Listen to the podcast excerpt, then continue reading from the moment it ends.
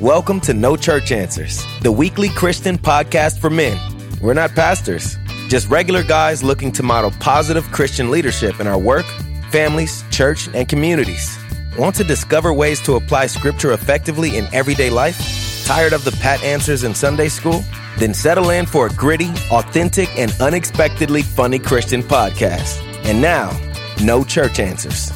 And welcome to No Church Answers, a Christian roundtable discussion for men.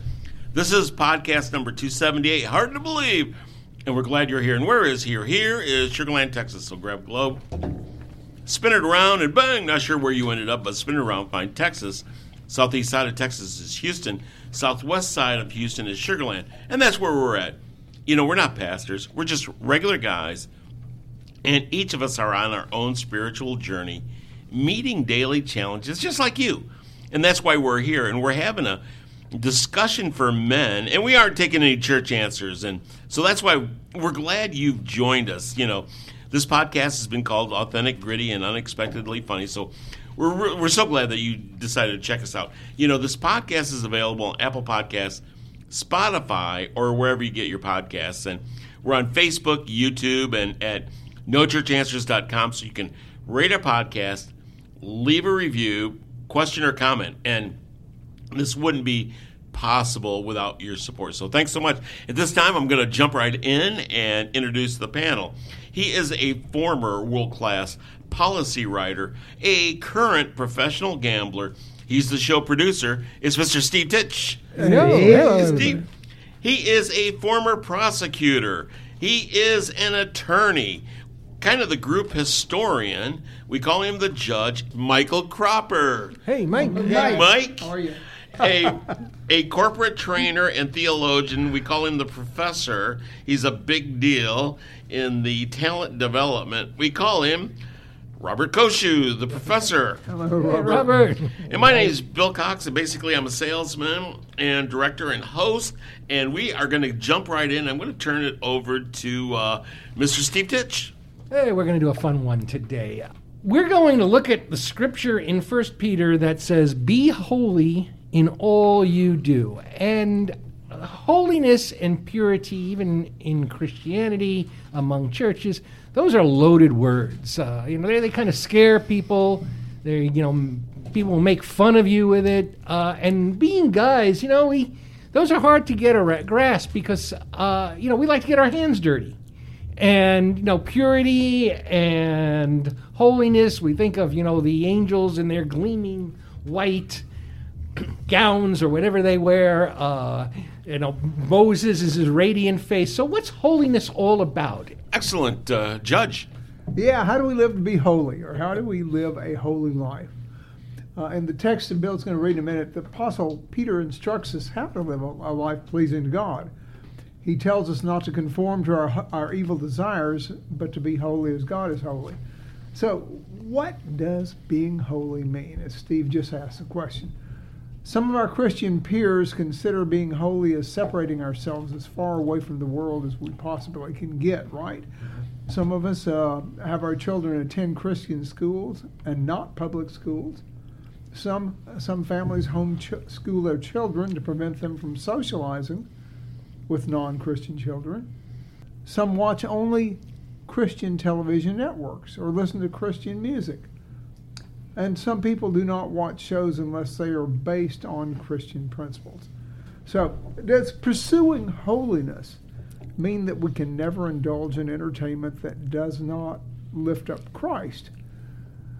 Can we attend concerts? Should we only attend a concert of Christian artists? These questions bring in a flood of memories to me. When I accepted Christ, I was playing in a club in Old Market Square, downtown Houston, and I had played with several rock groups prior to that while I was in high school, and I was now entering college, and my last group had disbanded. So this was more or less a recreation for me, but my girlfriend's parents didn't think that, and they threatened to break us up if I did not stop playing at the club where I was playing. So I after I thought about it long and hard, I sensed this was the right thing to do, so I finally stopped playing at the club and accepted Christ into my heart. Now, folks, I wanted to keep playing bass in other places, but the Holy Spirit seemed to encourage me to stop at this point so he could refine my walk with Jesus. A few years later, I played at a few different churches with the praise team and orchestras, but the exposure was limited because I sensed that God had a different direction for my life, and I needed to find that direction. So, Bill, your turn. Professor. So, you have to remember who wrote this. This is Peter. There was a couple of things about Peter. He was a Jew first and foremost. There is no ignorant fisherman, by the way. We can dispel that. This guy was a small business entrepreneur before he left everything to follow Christ. So I want to kind of look back at it and think it through from the perspective of how did Peter view that word holy? So to go there, you've got to go two verses in Leviticus, you know, that Old Testament book that none of us like. Leviticus 11:44-45, I am the Lord your God, consecrate yourselves and be holy, because I am holy. Do not make yourselves unclean by any creature that moves along the ground. I am the Lord who brought you up out of Egypt to be your God, therefore be holy, because I am holy. And then Leviticus 19:2, speak to the entire assembly of Israel and say to them, be holy, because I, the Lord, your God, am holy. Now, there's that, and if you look back at the Pharisees of Jesus' day, they put all kinds of crazy stuff you had to do to be holy. Well, this is Peter, who hung out with Jesus, and we've talked multiple times over. Pop quiz for our listeners. Guys, you can answer in just a moment, but who did Jesus have the harshest words for out of the entire groups, everybody he met when he was here on earth? He had harsh words for only one group. Who was that group? The Pharisees. He hated not just the Pharisees, but the religious establishment. I don't think he hated the Pharisees. Well, he didn't hate it. He had the harshest words for them. The religious establishment displeased him greatly. Let's look at that one. I think Steve tried to politically correct that statement. I think we as Christians believe Jesus loves everybody. No, he did. He did. He loves the sinner. Agreed. Agreed. He loved the Pharisees. I got it. But you have to keep, when we're talking about it, you have to keep in mind of that. And I think there's a balance here, because remember, Peter's the first one that went to the Gentiles. Why did Peter go to the Gentiles? Because he had a dream from God that said, God told him, go eat this stuff. And Peter's like, not me, Lord. I've never touched anything unclean my entire life. And God was like, yeah, I don't care. Go eat it. I think that is a perspective we need to bring into this discussion, because now you're talking about holiness. So how did Peter really view it? So, Bill?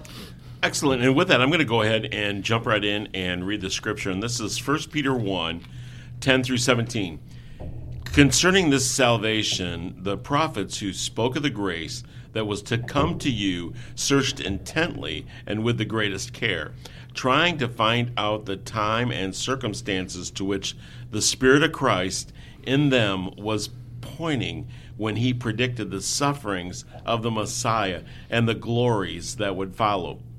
It was revealed to them that they were not serving themselves but you, when they spoke of the things that have been told you by those who have preached the gospel to you by the Holy Spirit sent from heaven.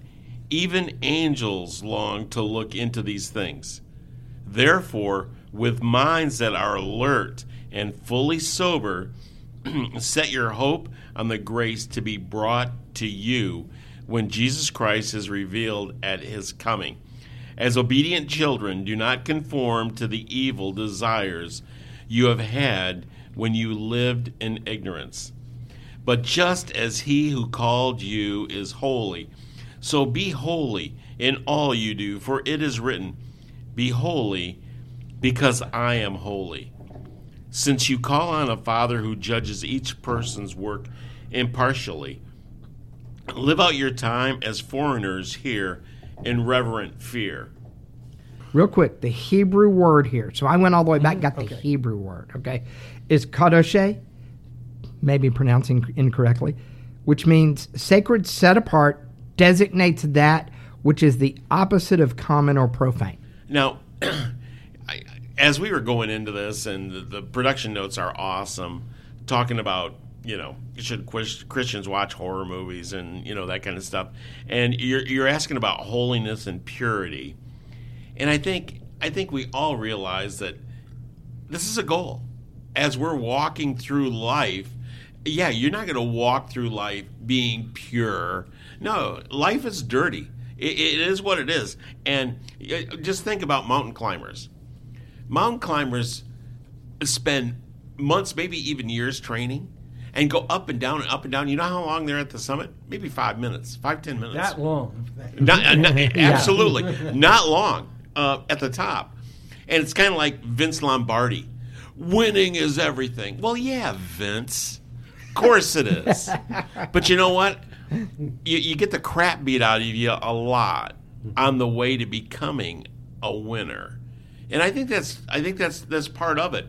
It's, I mean, you know, purity and holiness for us as humans is a process, and that's why we're going through this kind of thing. I think that brings us to the question of the day, this process. And Christians everywhere have these boundary lines. So, should Christians watch horror movies or other R-rated fare? You just as an aside, you right now, if you're out there, if you're near a computer or phone, pause this podcast and just type into Google or your favorite search engines the words "Should Christians watch?" and see the dozens of things that fill in. Robert's doing that now, but let's go to this, because you some time back mentioned about horror movies. So, Mike, should Christians watch horror movies? Well, first you asked us to define holiness. Yes. Well, Robert took a shot at it with a few words, and so I'm going to see if I can expand that view before I address, and be sure and make me go back to that. God is so big, good, and so beyond our mortal mind. There are many ways for people to learn more about God, and yet He is still incomprehensible. One of the many attributes of God that makes Him so big is His holiness, which Robert just mentioned. What the Hebrew words for it. I'm going to get it out, folks. It's an abstract idea that people understand is related to goodness, purity, and fully sanctified. Holiness is the natural state of God and the opposite of man's sinful nature. Today, striving for holiness means having a relationship with God defined by obedience to His will and being shaped to His character. For God has not called us for impurity, but in holiness. So, how do you be holy? And folks, we're getting back to Steve's point. He mentioned to me about horror movies. Christians and the Hebrew people were allowed to entertain themselves and have parties and fun. So I just want to throw that out first, because the first thing that came to my mind, and Steve's format for this is, well, aren't we supposed to be pure and seek God every second we're awake? And the fact is, no, God gave the Jewish people the opportunity to have festivals, parties, weddings, to drink, crowds, act like silly, maybe. We don't know how far they could go with that, but Steve is leading us to a point here in this podcast in which he says, what is the boundary, right, Steve? Mm-hmm. What is the boundary at which we have to stop and we should no longer entertain ourselves, okay? And therefore, he goes right to the point. He and I talked about this on the phone, and I brought this up in a previous podcast, and the question here becomes, can we watch horror movies as Christians? And boy, that's going to depend on a lot of situations. Depends on your mental capability. Depends on your character. And folks, we know Bill is an alpha male, so he can watch Bill can watch anything. Actually not, Mike. As a matter of fact, I was going to bring that up. As far as Christians go, I believe we all have free will. And because we have free will, there are certain things that are stumbling blocks individually for us that aren't for other people. Me, I don't watch horror movies, but for a totally different reason. I have a very active imagination, and because I'm creative and stuff, I watch a horror movie and I can't sleep for a week. You know, see, I mean, but I'm not going to tell anybody no that you can't watch horror movies. And I'm just not going to do it. So anyway. Well, I think it goes back. What was Paul's statement? I can do all things, but not everything for me is beneficial. Right. And I think that's kind of the and so I'll chime in. So I have a harder time with some of the wilder slash type movies that are basically let's just see how many arms and limbs we can cut off versus any plot. But I'm going to tell you, I took kind of Bill's stance back when Blair Witch was a thing, is when both of my children were in Boy Scouts. So we were, if you know anything about the Scouts, we were camping at a minimum one time a month. I didn't watch Blair Witch, but I'm like, why not? Because I didn't want to be laying in a tent, you know, and having that in my head, as it were. Right. But I think there's some, and I think a good place to start is this whole idea of spiritual alertness and sober mind. You know, that's kind of in there. And remember, the idea was it's the first commandment. Remember, you know, I am the Lord your God who brought you out of Egypt. And the commandments didn't say keep it holy. Keep holy. The commandment said make no other gods before me. And I think part of where this comes into separate and apart is, and I think this is where we can have some serious discussions for men, is how do you not let things get in front of God?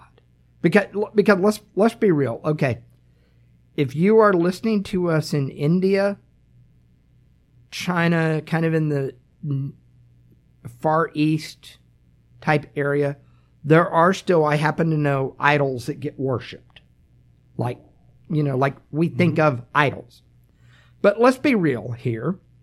In modern America, unless someone has immigrated from there to here and has kept their faith customs up, most of us are not struggling with, should I go down to Baal today and worship? You know, it's generally, should I go to church or not? Few choices there, but do we have the opportunity to put our careers in front of God? Do we have the opportunity to put our family in front of God? Oh, let's go no church all the way. Do we have the opportunity to put my church in front of God? You know, maybe the way to talk about it is Bill talked about, you know, free will, and then we look upon this set apart, and then we look upon it from the concept of God is telling us, don't put idols. Maybe the conversation is, to keep holy, how do we keep things from getting in front of God? You know, can I watch a horror movie? Whatever. Can I watch 500 horror movies in a row and get nothing else accomplished? Well, I'm gonna, since you guys kind of copped out of me, I wouldn't say you copped out. You basically said you didn't like them because you know you just you're a sensitive viewer. Yeah. But I'm going to just speak to horror fans out there who are Christians.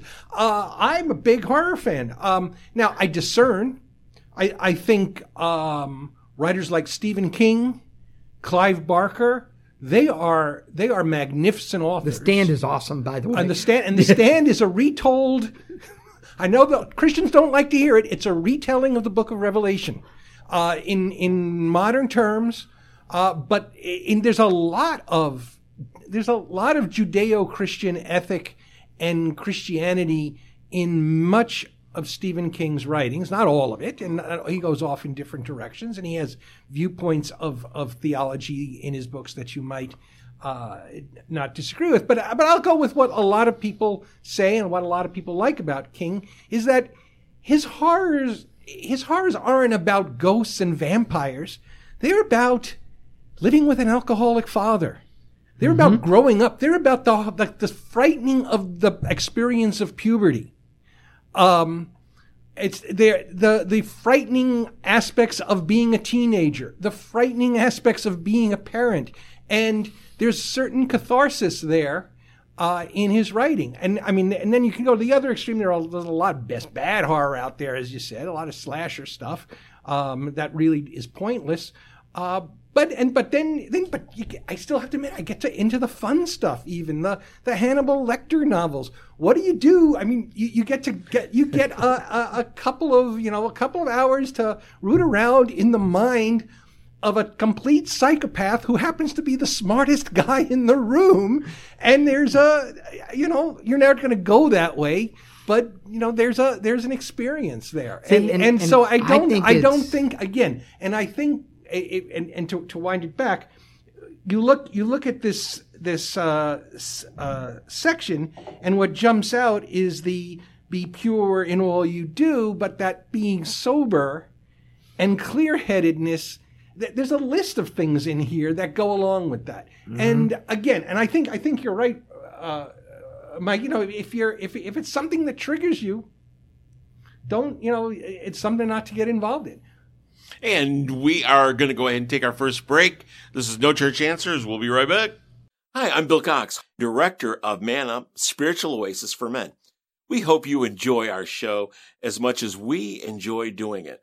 But our ministry needs your support if we are to continue to bring our TV show, our podcast, our live shows to men seeking spiritual refreshment. For as little as $5 a month, you can become a patron of Man Up Spiritual Oasis. Get more details at our page on patreon.com. If you would like to support us directly, you can make a contribution through PayPal at donate@manupmedia.org. All contributions are tax deductible. We're not pastors, just regular guys, so whether you're successful or struggling, we hope to bring you the good news of God's saving grace as we share our own spiritual journeys. Please consider supporting Man Up and No Church Answers today. And welcome back, everybody. This is No Church Answers. We are talking about whether a Christian can watch a horror movie, and so far it's basically 2-2 here. This is podcast 278. And really, the reality is what we were talking about is holiness and purity. And to me, those terms for me and you, it's like grating the cake that's still in the oven. I think when we look back at someone's life, then we'd be able to say, that dude was holy. I mean, if you took everything into totality, I doubt I'll ever use the word pure for anybody. I might say someone was holy, but I'm fairly certain I'll never say anybody was pure. But anyway, we're going to go ahead and jump into these other things. And, we aren't going to take any church answers because here it comes. Other boundaries. And we might not get to all these, to holiness and purity. And I want to rewind before we do that, because we cut a little short. So I like one of these. We avoid pornography, but what about Game of Thrones? Or I waited till I got here to Google Helmut Newton, and it is NSFW 100%. I've actually seen his stuff at the Museum of Fine Arts, and it's art. Yeah, it's black and white photography and stuff. And me, honestly, I don't want to be a hypocrite. I'm just going to tell everybody up front. As a writer, I write stuff that is R-rated. I'll just admit it, because I mean, nobody wants to watch a movie about Johnny going to the store to buy a soda. That can be exciting. Well, it didn't come off of my paper. And I've had actors that, although I don't write a lot of vulgarity into my scripts. For example, Beer and Seed is mine. It's a feature film out there. It's not available on Amazon. The lead character, I needed him in a couple of scenes to be really upset. I needed him to bring that emotion.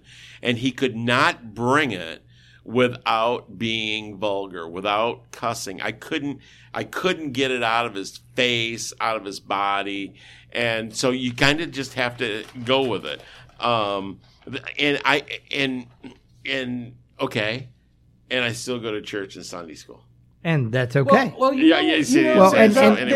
There's a passage from Paul people bring out a lot in conjunction to what we're talking about, usually in avoiding it. But he says, this is from Philippians 4:8. Finally, brothers, whatever is true, whatever is honorable, whatever is just, whatever is pure, whatever is lovely, whatever is commendable, if there is any excellence, if there's anything worthy of praise, think about these things. The first on that list is true. And sometimes truth is, the angry guy and the vulgarity. And messy. But let's stick with it, because we talked about violence, we talked about horror, the whole thing about, Helmut Newton is down, Museum of Fine Arts, not now, but he's been there. He's been there, in case you're not familiar, he is a photographer, very influential, a stark black and white. Many of his pictures are nudes, right? Frontal nudity, boldly positioned, boldly posed. A lot of it is also fashion work. He dabbled back and forth. But I'll be out front. We're my family are members. We're contributing members of Museum of Fine Arts, Houston. You might be too. When an exhibit like that comes along, a lot of dust gets kicked up, and I imagine somebody coming to me saying, "Steve, how could you support this? Does it objectify? Should a Christian?" I'm not going to cop out, but I am going to give some clarifications on it. Okay, does it objectify? Because I think that's where, and let's be real, I can objectify a female without showing any skin whatsoever, or little skin. I don't have to go full on nudity to objectify a female. Or a man, yeah. But I think that's where that's some of the questions you have to start asking when you're looking at it. What's the intent of the photography? Is it to make the female not a person? Yes, that's an important differentiation. That's why Newton is not pornographic. Right. And I think there's a lot of that. And once again, I'm going to go to this. I'm going to go to Bill's. Where are you, and Mike too, where are you in your faith walk, and what triggers you? So Bill has an active imagination. Bill stays away from horror movies because of that. If you struggle with lust, do you stay away from any nudity thing? What, not just pornography, but any erotica correct. Well, let's go to deeper, which is what you're. I think you're leading to, Steve, and Bill, for myself, is sometimes we can handle the film, we can handle the correct, movie, we can handle the pictures, we can handle the wonderful art, but is a person with us that may be affected to it, such as our children. Right. I think you mentioned something. I go alone at night. Yes. Is that what you're saying, Mike? And definitely what you're saying. There are things that are adult. I mean, that's part of it. And I think that's kind of the flip side. You can't keep it but in some cases, I wouldn't. I depending on the maturity, because it's purely hypothetical. I wouldn't necessarily prevent or stop a 13 or 14-year-old from a Newton exhibit. Okay. Given the way it's presented, but I'd have some reservations about it. I might want to see it first, because this is still human beings, really. But you're leading into another thing. I mean, I think family and children are a whole nother part of the discussion. Absolutely. But conversely, I think this is where I get my goat up.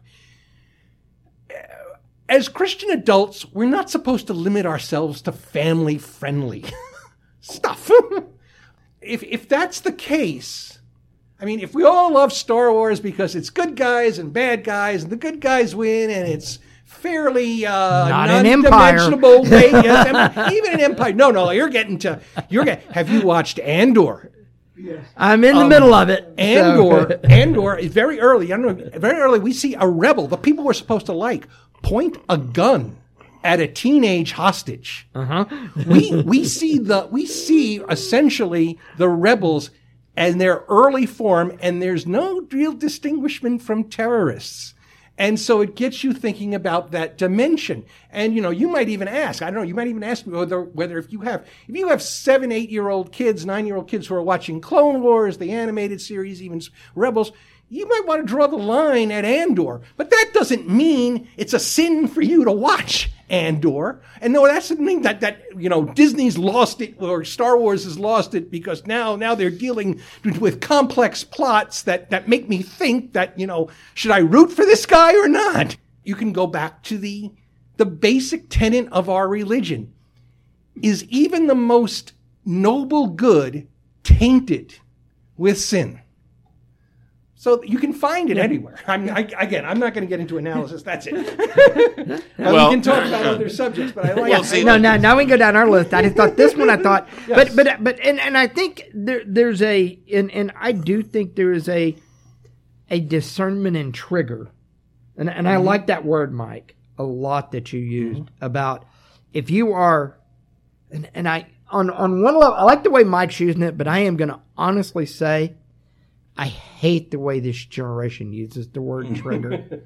I despise it with every fiber of my get off my lawn, old man-itis in my being. But I think it's a legitimate word to be used here. If you are struggling with something, so seeing that or hearing that or tasting that or feeling that is going to give you problems with your faith and how you deal with the world and life. That's where I think that's a good line draw. And I'm going to use, so I Googled what you should watch. So there's actually a question. One of them is there, should you watch The Chosen? Yes. Yes, you should watch The Chosen. I will answer that question for you. Is it the Bible? No. Is it a biblical story told very well? Yes. Yes, it is. By the way, so, and I'm going to use this as an example. So the 12 disciples have now come together in the story, and they're forming Jesus' ministry. Right. Let's. But hold on, I'm getting to a point, and they're debating who should be treasurer. Mm-hmm. Matthew says no. He says because I've had trouble with money in the past. Mm-hmm.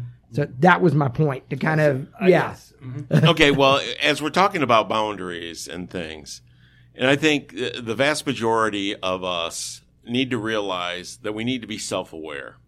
And any time that you get into any kind of situation, you gotta decide, okay, am I in this just for me? Am I setting policy for a bunch of people? Am I setting policy for my family? And then that way you have your basic sliding scale.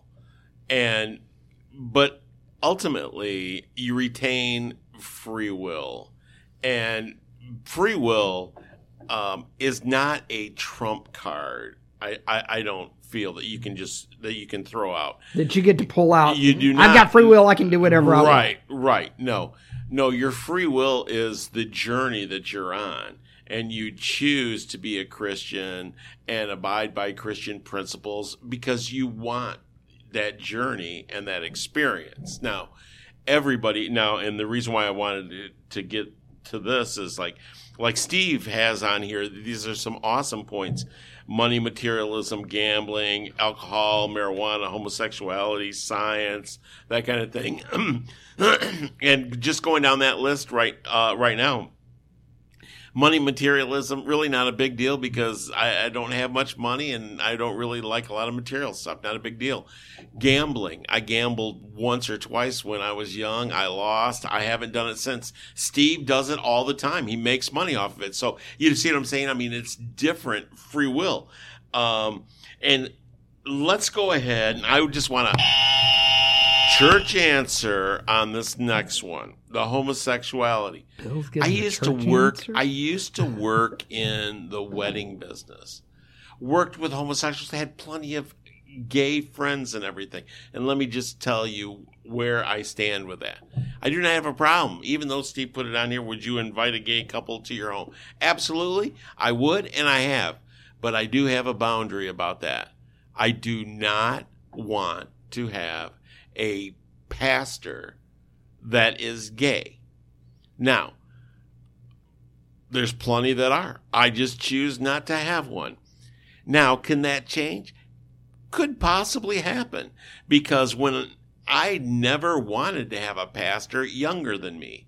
Now that I'm old, I have one. We hit that one. Well, no, seriously, exactly.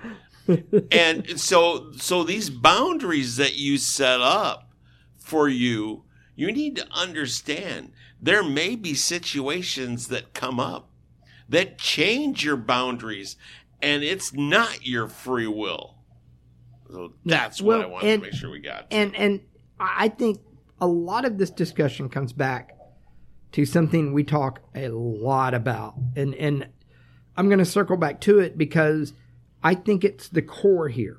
It's you construct a foundation that's solid, and you exercise that faith muscle with prayer, scripture, study, attendance, service, the things that you're supposed to be doing as a Christian. And I think the more you construct your theology for this, you end up, you can then make the discernment about what can I do and what can I not do. And I think that is really a super huge conversation for people, because I'll tell you this. I haven't yelled at them a lot in a while, the ex-evangelicals. It's been a while since I brought them up. But part of the reason they're all, oh my God, I've got to leave church. They never constructed their faith, and they ran into something along these lines that they wanted to do. They were in a church with a bunch of other people who had never constructed their faith beyond black, white. And I'm not talking about black, white, and a gradual fade to white. I'm talking about black and stark white with a huge fat 8-point line in the middle of the two. And there is no gray, there is no whatever. And so you get people that build faith like that, that there is no gray. Everything is black and white for that group. Then you get a group of people in there who have constructed their faith around that construct the same way, and they get confronted with, and I'm going to throw out, they get confronted with homosexuality, and they have really good friends who are homosexuals, and they can't make the distinction of, am I supposed to love you, invite you into my home, eat meals with you, and do things with you because I am supposed to still love you, because guess what? You are a human being made in the image of God. Yes, I am. Now, I have some boundaries like Bill does around that same subject. Mine involved the same thing, church leadership. But am I supposed to treat them as human beings day to day? In my work, are they treated any differently? No, absolutely. Well, and also I just want to point out that I'm not saying that that you can't have a gay pastor. I'm not saying that. You just aren't. I'm just like it's a matter of age or that's whatever. Right. It's exactly. Yeah, it's a preference, and I have the free will to pick. But I should let Mike talk. But one problem with this, though, I'm not saying I ascertain what you're saying, Robert, is that you get too fixated, and we can point at someone that we can point at the LDS. Now the Boy Scouts, they had to admit gay students. They had gay scouts. They had to admit gay scout leaders, even though there weren't really many, because it's kind of a family thing to begin with. But that was the law. Now the LDS had some great leadership in Boy Scouts.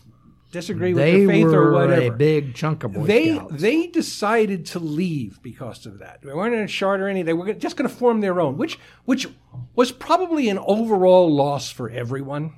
Now of late, I read the LDS is now said it's okay for LDS young men and I guess girls now to join Boy Scout troops, BSA troops. They've lifted that moratorium boundary because they couldn't start their own. I'll bring it up later, but beware of these blanket barriers. So sorry. All right, Mike. So once again, the basic question here is how far can we push the limits and still project the image of Christ? I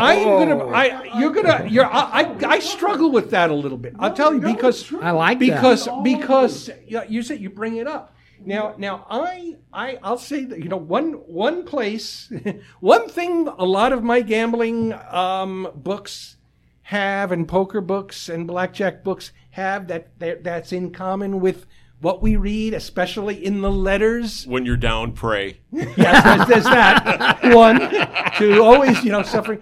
But I guess the big one is self-control. And really, after all, the tips and advice and strategies, every book says, don't get involved if you don't have self-control. If you can't take some heavy losses, because you're going to take some heavy losses. And so, I worry, I don't, except on this podcast where we literally broadcast it out. I don't talk that much about poker play if people ask, because there's always some schnook out there. Who says, well, if Titch can play in the World Series of Poker, well, I'm going to go out and stick my $10,000 in, and I say, bro. I didn't pay to play in the $10,000 event. I have a poker bankroll, and I got my wife's permission, or my wife's okay with it. Us right there. Steve got the proper permission. I exaggerate. Spousal approval is important. I exaggerate a bit, but I can I blame, but I see some sad things in my play. That's why I'm out of blackjack and poker. Everybody's kind of there and they're playing and it's more social. When you're out in the literally on the casino floor, you see gambling addiction. You see what I'll tell you. This is very early. The guy, I don't know how the rest of his honeymoon went, but I'm there playing blackjack. This is one of the major hotels on the Strip. $25 table, just doing my thing, and in comes this younger kid. And he starts playing, and he's playing there, and apparently what gets out is goes along. He's on his honeymoon. His new wife is upstairs. He came down because he had nothing to do. He's going to play some blackjack, and he starts losing, and he starts chasing his losses. So the $25 bets become $50, $100, $200. Even the dealer is saying, "Slow down, slow down." Finally, he goes back and forth to the ATM machine. He must have dropped close to $1,500. And he's a kid. I mean, he's not. And by like a half hour later, he is almost in tears. He's going, I spent all our honeymoon money. I don't know what I'm going to tell my mother. And I didn't. But I don't think I was there to begin with. I was there when he came down. But it comes down to self-control. But there's this whole idea of what kind of example are you setting? And the casino world is totally antithetical. It's right up there in that money and materialism. Yep. Money for nothing. So what is your weakness? What we're getting at here? I think this is a good place to land. Yeah. Paul says I can indulge in everything. I have the freedom of Christianity. I have the freedom of the Spirit. He says, but not everything is beneficial or builds up the person. Right. I can do all things, right? Steve does not have a problem with gambling.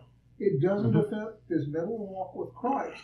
There are some things that I cannot deal with. I cannot deal with porn. It is what is it when you get into drugs, you Addiction. It's addiction. Mm-hmm. It can grab my mind and take it and blacken it. So all I think about is that. I couldn't go to work. I couldn't think about eating. I couldn't think about leaving my family. I couldn't think about Christ. There are certain things that will do that to us, folks. And what the guys are saying is you have to avoid those things. If you're a new Christian, you're going to learn what they are by seeking Christ and walking the Holy Spirit and praying and reading the Bible. But if you're not a new Christian, you know your weaknesses, and you learn to avoid those. Mm-hmm.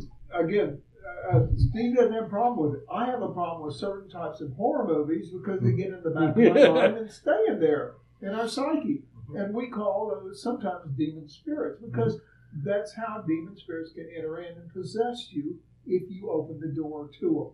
And anyway, I see Bill holding his hand up, but I did have an experience with a demon one time. And I told Steve about this, and folks, I won't go into it. All I can tell you is that I was confronted by a demon, and I thought I was asleep, and I woke up, and there was a red place on my chest where I'd seen him in my dream, where he was sitting. And this was before I accepted Christ, folks. And at that moment, I did know when I attended church, and I said, Jesus, Jesus, and he was gone. Boom. And I woke up. It was like a trance, and I woke up and looked at my chest. It was red. Okay, so folks, I will stop at that. So do I believe their ring? Just so you'll know it. See, this is what Steve was pitching before to see if I would talk about that. Yeah. The fact is, I know they're real.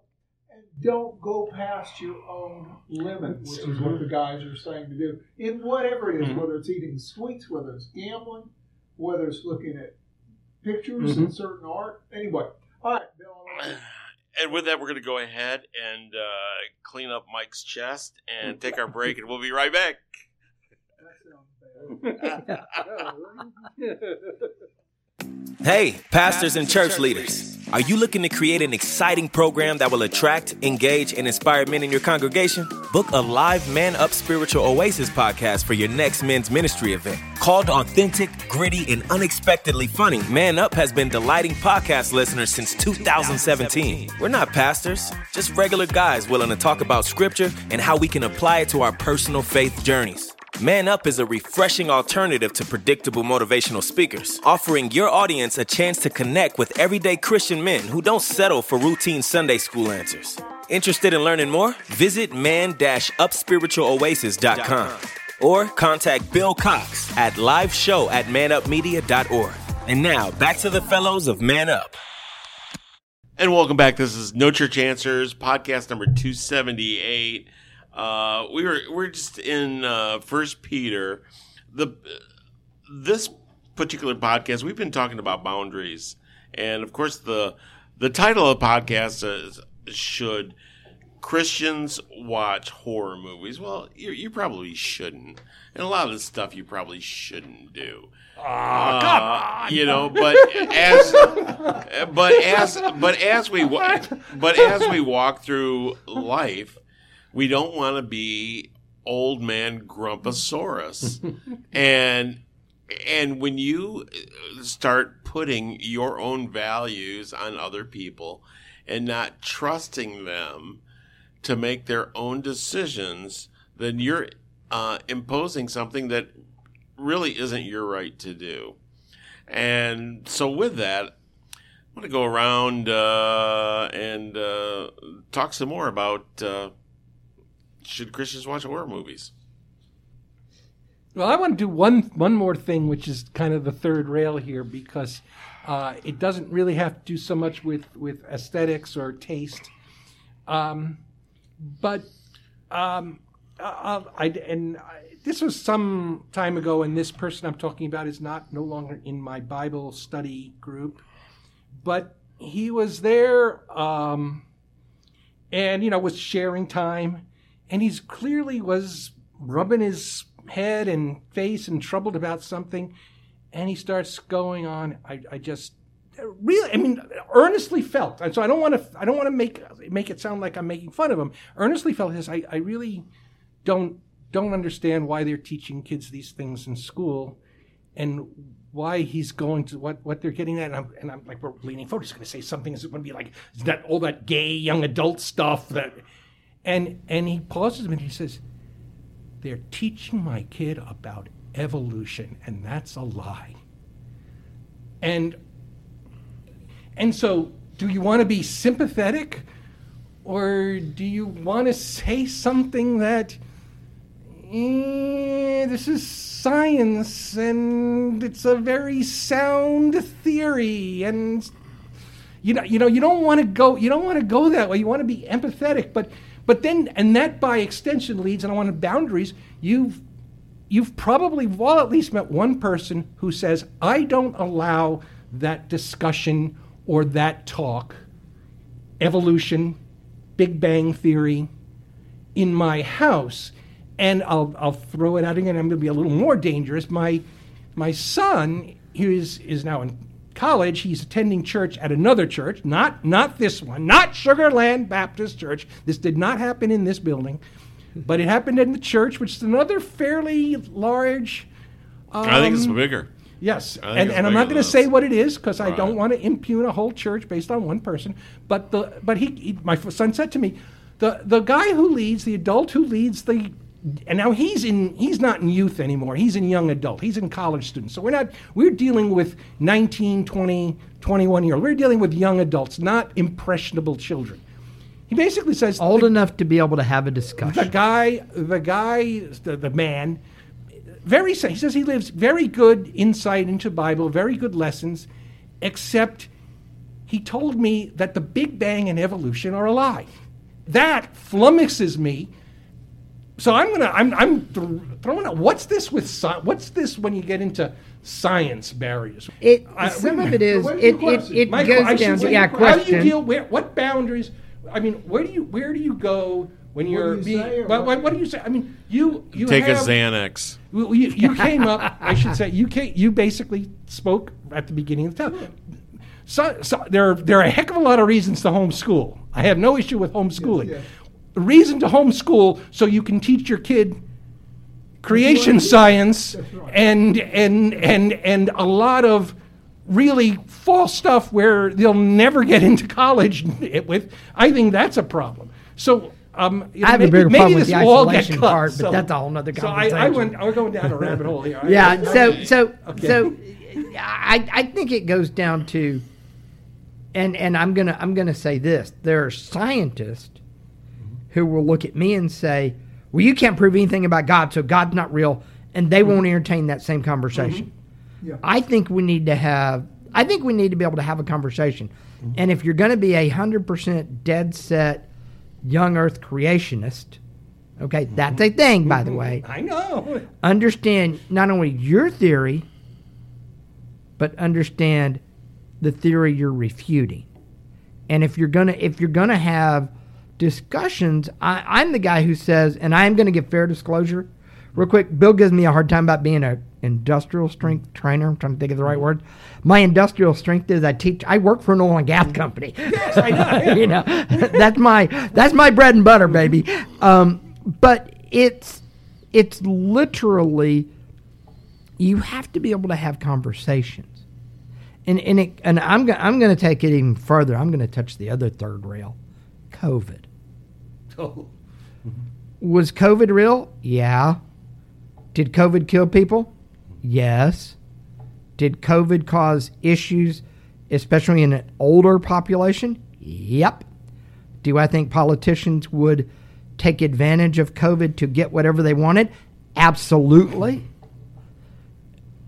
The people run around, it's just a flu, it's nothing. No, it wasn't just a flu, it's nothing. Does it have flu-like symptoms? Yeah. But it's one, you can't be so locked up that you close your mind to discuss and have conversations with people. And I think this goes to something that we've talked about, one of the biggest faults that we have in our world right now. And I'm going to say, if you do this, you're not holy. How about that? I'll tie it back together. If you walk around with a lack of empathy about anyone else's situation but yours alone, you're not holy.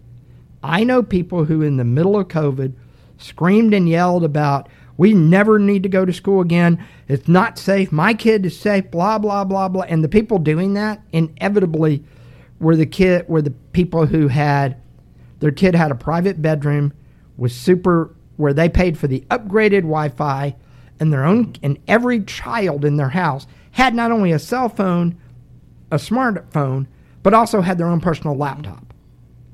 And they weren't thinking about the three kids down at Taco Bell sharing, because that's where they could get Wi-Fi, sharing mom's cell phone to get their schoolwork done. And it's this lack of empathy that when you go into these science discussions, you know, you're wrong, blah, blah, blah. No. You know, it's the same thing we've kind of bounced around all night.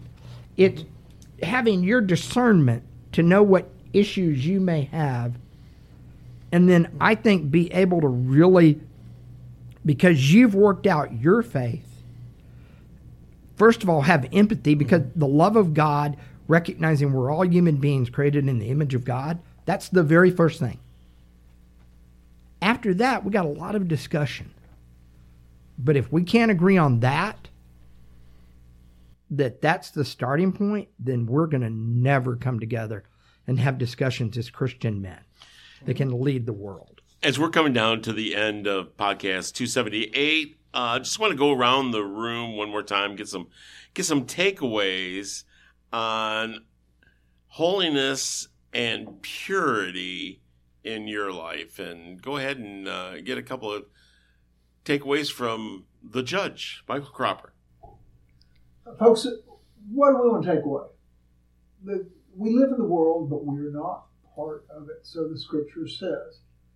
Especially after we give our lives to Jesus Christ. We are spiritual beings, and our spiritual target will be to keep Christ number one in our life and do the things which honor Him and honor His Heavenly Father who gave us life.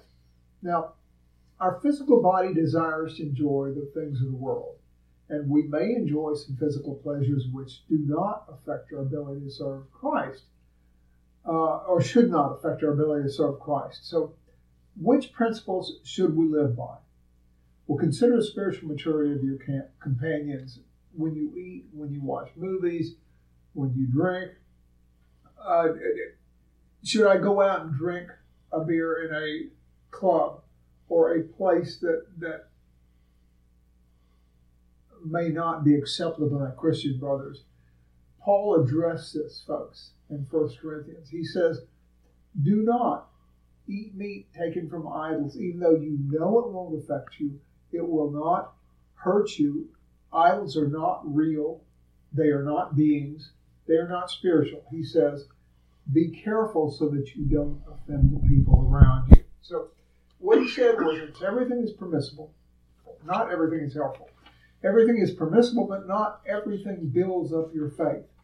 1 Corinthians 10:24, no one should seek his own good, but he should seek the good of the other person with whom he is with.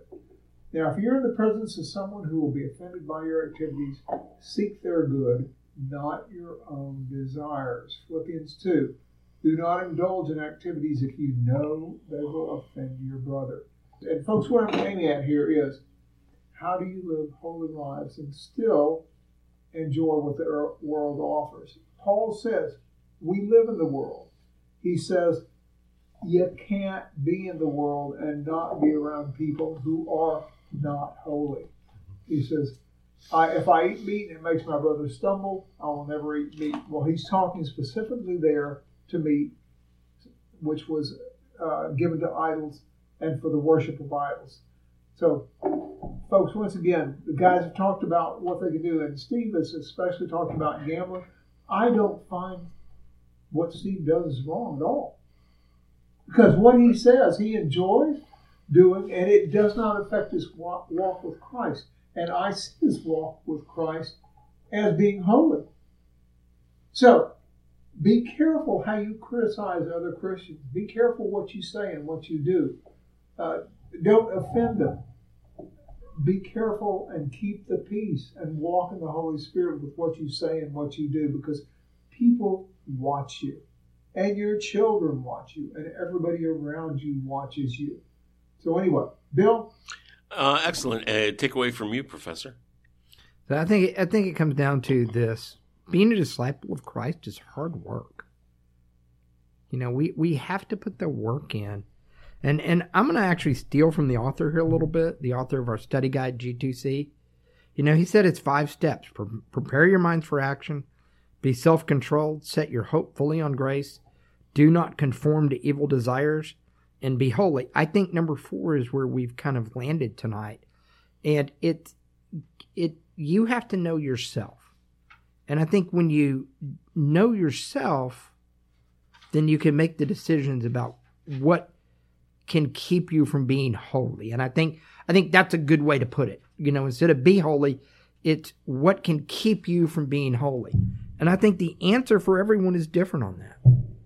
You know, I think it's totally dependent on yourself and how you've constructed your faith. And I think the big key there is a mindfulness about your faith and what your individual personality and psychological makeup about you that can cause you problems. That's really where it comes down to. You know, you bathe yourself in prayer and you figure that part out, and then you can make the decisions about you. Excellent. Producer Steve Titch. Yeah, we haven't plugged our study guide. We're using as our jumping off point, like we usually do, a book from the Connect 360 series from GC2 Press, Hunger for Holiness, Living Pure in an Impure World, all those loaded words, is the study of First Peter. And in our elsewhere in the lesson, the author wrote, we establish personal boundaries within our lives that regulate our appetites, emotions, actions, reactions, and activities, like a throttle or valve that controls the amount of air or fuel in an engine. This self-regulation is not a requirement for salvation, but useful in controlling what affects our spiritual health. I think that sums up to what we're talking about here. Now, for me to add here, an engine to run well needs both air and fuel. Too much air, the engine sputters out, or too much fuel, the engine floods and it won't start. So there's a mix. So there's a healthy balance that you need basically to navigate the world. And finally, to finish, and Jesus never says anything about popular entertainment. And I mean, I know he kind of walked around a more Spartan and more cloistered area, but just as importantly, the letters, Paul, James, John, Peter, they all very much lived within the world. And believe me, amphitheaters, we have the archaeological proof. Amphitheaters were in Rome, of course, Ephesus, Philippi. Theater was a thing. And if what we know from just some of the plays that survive, they were pretty bawdy. Even by our standards, those Romans, oh, those naughty Romans. So the letter writers, the epistle writers counseled against drunkenness, paganism, sexual immorality. They said, as I mentioned before, we should contemplate what's true and beautiful, but true is important. Let's not gloss over the realities of life. Also, I pulled out this, Paul does counsel Timothy, for God gave us a spirit not of fear, but of power and love and self-control. That's 2 Timothy 1:7. When we shouldn't fear something, that something's going to drive us astray. We should accept the faith that we have through the Holy Spirit, power and self-control. And even Paul counseled against the scolds. He wrote to Timothy, through the insincerity of liars whose consciences are seared. He called them hypocrites, who forbid marriage and require abstinence from food and all of that. I mean, he basically said, Timothy, you know, these guys he says they're controlled by deceiving spirits. You know, it's self-control and self-knowledge. Excellently put. Excellent. And with that, thanks so much for tuning in. This is No Church Answers. And once again, thanks so much to all our sponsors and supporters and you for tuning in. On behalf of our producer, Mr. Steve Titch, Michael Cropper, Robert Koshy, my name is Bill Cox, and our podcast is available on Apple Podcasts, Spotify, or wherever you get your podcasts. So please rate it and leave a review. And if you have a question or comment, you go to our Facebook page or nochurchanswers.com, post it there. If you're unable to attend a church, check out Sugarland Baptist Church streaming service. It is on Facebook, YouTube, sugarlandbaptist.org, and starts Sunday at 9:45 a.m. And when you're ready, we encourage each and every one of you to join a local Bible-based church. Why local? So you'll go and participate and find a small group, ABF, Adult Bible Fellowship, or Sunday School class that you can join for small group discussions just like this. And find one that is men only. If there isn't one, you can start one. This is No Church Answers. We'll see you next time.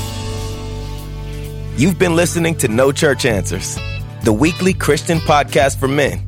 Tell us what you think. Leave a comment or a review. Want to know more about us?